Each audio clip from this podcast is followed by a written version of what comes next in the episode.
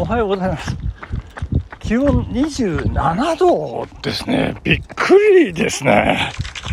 いや空はどんよりとした雲に覆われて、ところどころ青空が広がって、これ秋の雲というんでしょうかね。筋雲っぽい、えー雲なのか。あ、東の空。なんて言ったかなこれ天使の階段って言ったかなちょっと忘れちゃいましたけど。なんか、ステップ、なんちゃらなんちゃらって言うんですよね。そんな感じの雲の切れ間からね、太陽の日が、こう、スーッと階段のようにね、差しているという、そんな状況でございますけれども。いやいやいやいや、あの、今気温なんとか、わかるい？や、わかんない。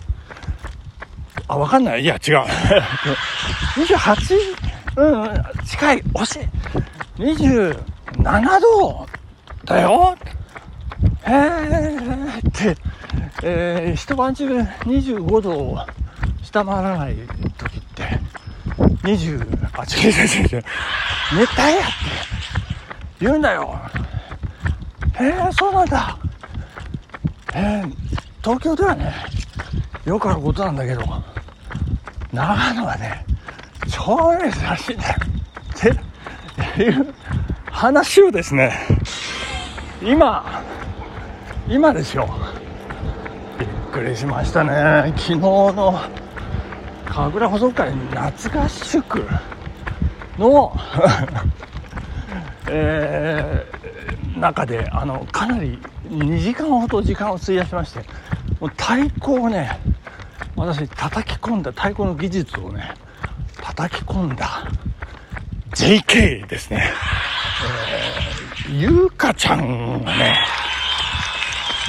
今散歩しておりまして今彼女とそんな話を今してたというねそして私のラジオの台本メモ、ネタ帳ですね。ネタ帳に、ちゃんと言うかって書いてあるんですよね。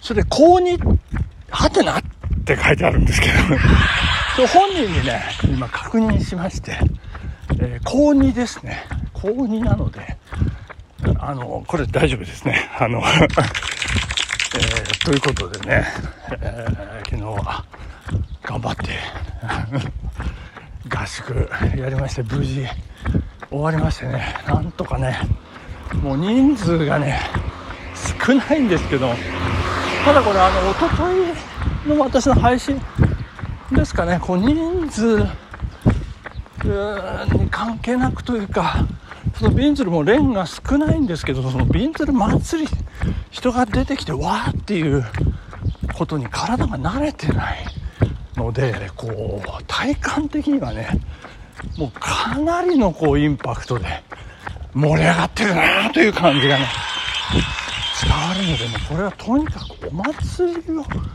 する獅子舞をするそうするということだけでねまあ地区の皆さんにかなりのねこう3年空きましたからねかなりのインパクトを与えられるんじゃないかともうこれはねもうとにかくやるというところまでね、こぎつければ、まあ成功ということになるんじゃなかろうかと私はね、確信しているところでございますね。いやー、ところで、ゆうかちゃんね、あの、なんで歩いてたんでしょうね、こんな、東の外れ、南堀地区のね、東の外れ歩いてましたけどもね、もう思い返せば彼女がね、小学校5年生の時かな。私が会社行こうとしてこうチャリンコでねあの隣の地区 石渡地区ですね。あのキングオブスキー。小木健二長野市長が住まわれている地区ですね。でそこであそんな話もねあの長野市長今石渡なんだよなんていう話もゆうかちゃんにしましたけどね。えーってびっくりしてましたけどね。知らないんですよね。いやー大変ですね。そう教えて差し上げないとね。うんであの5年生の彼女にね。あ違う違う違う違う違う。あのあマッチョさん。って5年生の彼女がね。キラッキラとした目でねこう手を振ってくれましていやいやいやあのそれでその子はなんだってあのそその時から私名前を覚えましたからね。もうとっても印象深いね、えー、刃が可愛い。まあ刃あるかどうか分かりませんが、まあ、そんな感じの彼女ですねいやいや頑張ってほしいと思います。あの昨日教えた太鼓のね技術リズムビート、えー、忘れないね。いただきたい。まあ半分忘れたとしても多分お祭りで通用するレベル。っていうとこまでねあのできるとこまで到達してたかなと思いますので。まあよかったよかったと。やっぱりねあのなんですかね。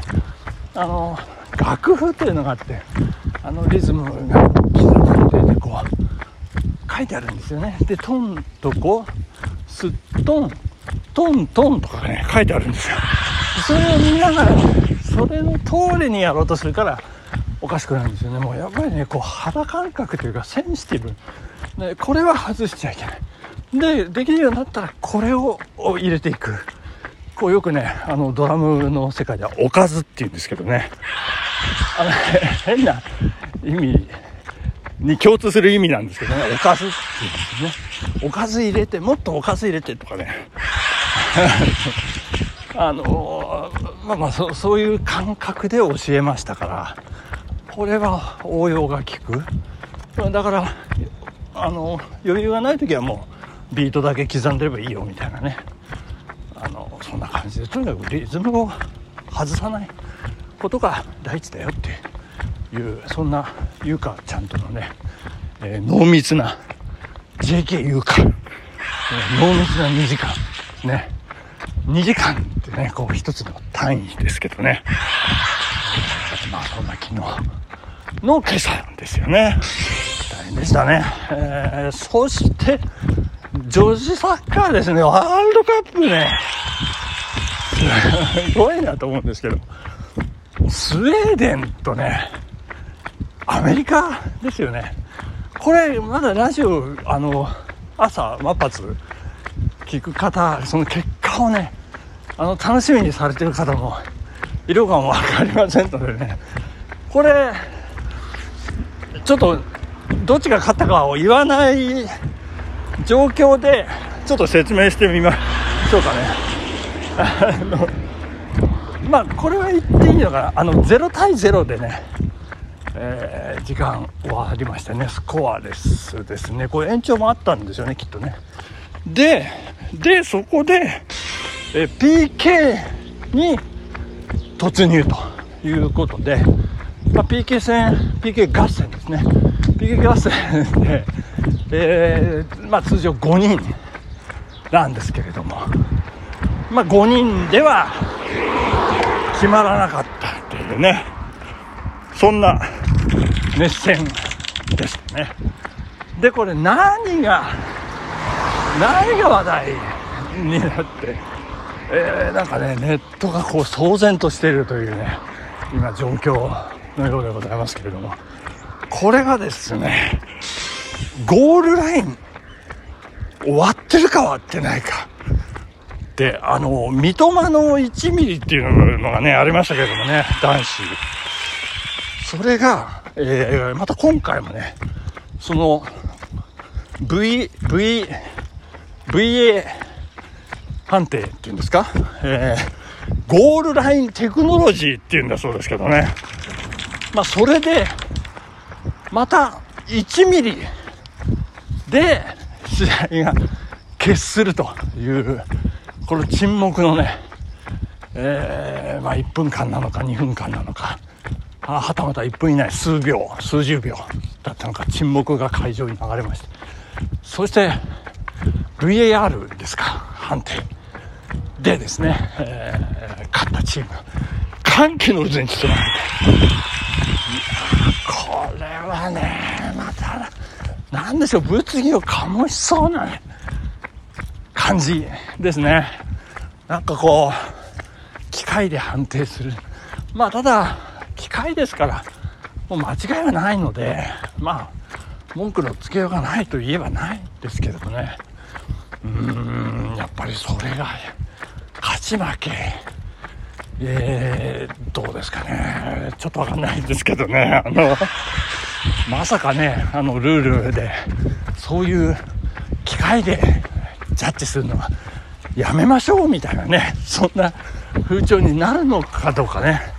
なんか、フェンシング、フェンシングはその、あの、テクノロジーでピピピピッで、あの、とってもそのスポーツにね、あの、合致していて、ルールにも合致していて、とっても盛り上がる感じなんですけど、空手、まあ、剣道もそうかもしれませんけど、空手はね、なんか、あの、型というのがありますから、あの、その技が決まったか決まってないか、それを、なんかね、そういう、ゴールラインテクノロジーのような、そういう最新技術でね、判定すると、なんかうまくいかないそうですね。ここで、なんか一回やり始めた、やりかけたんですけど、ダメになっちゃったという経緯があるみたいでございましてね。いやいやいや、どうなんでしょうね。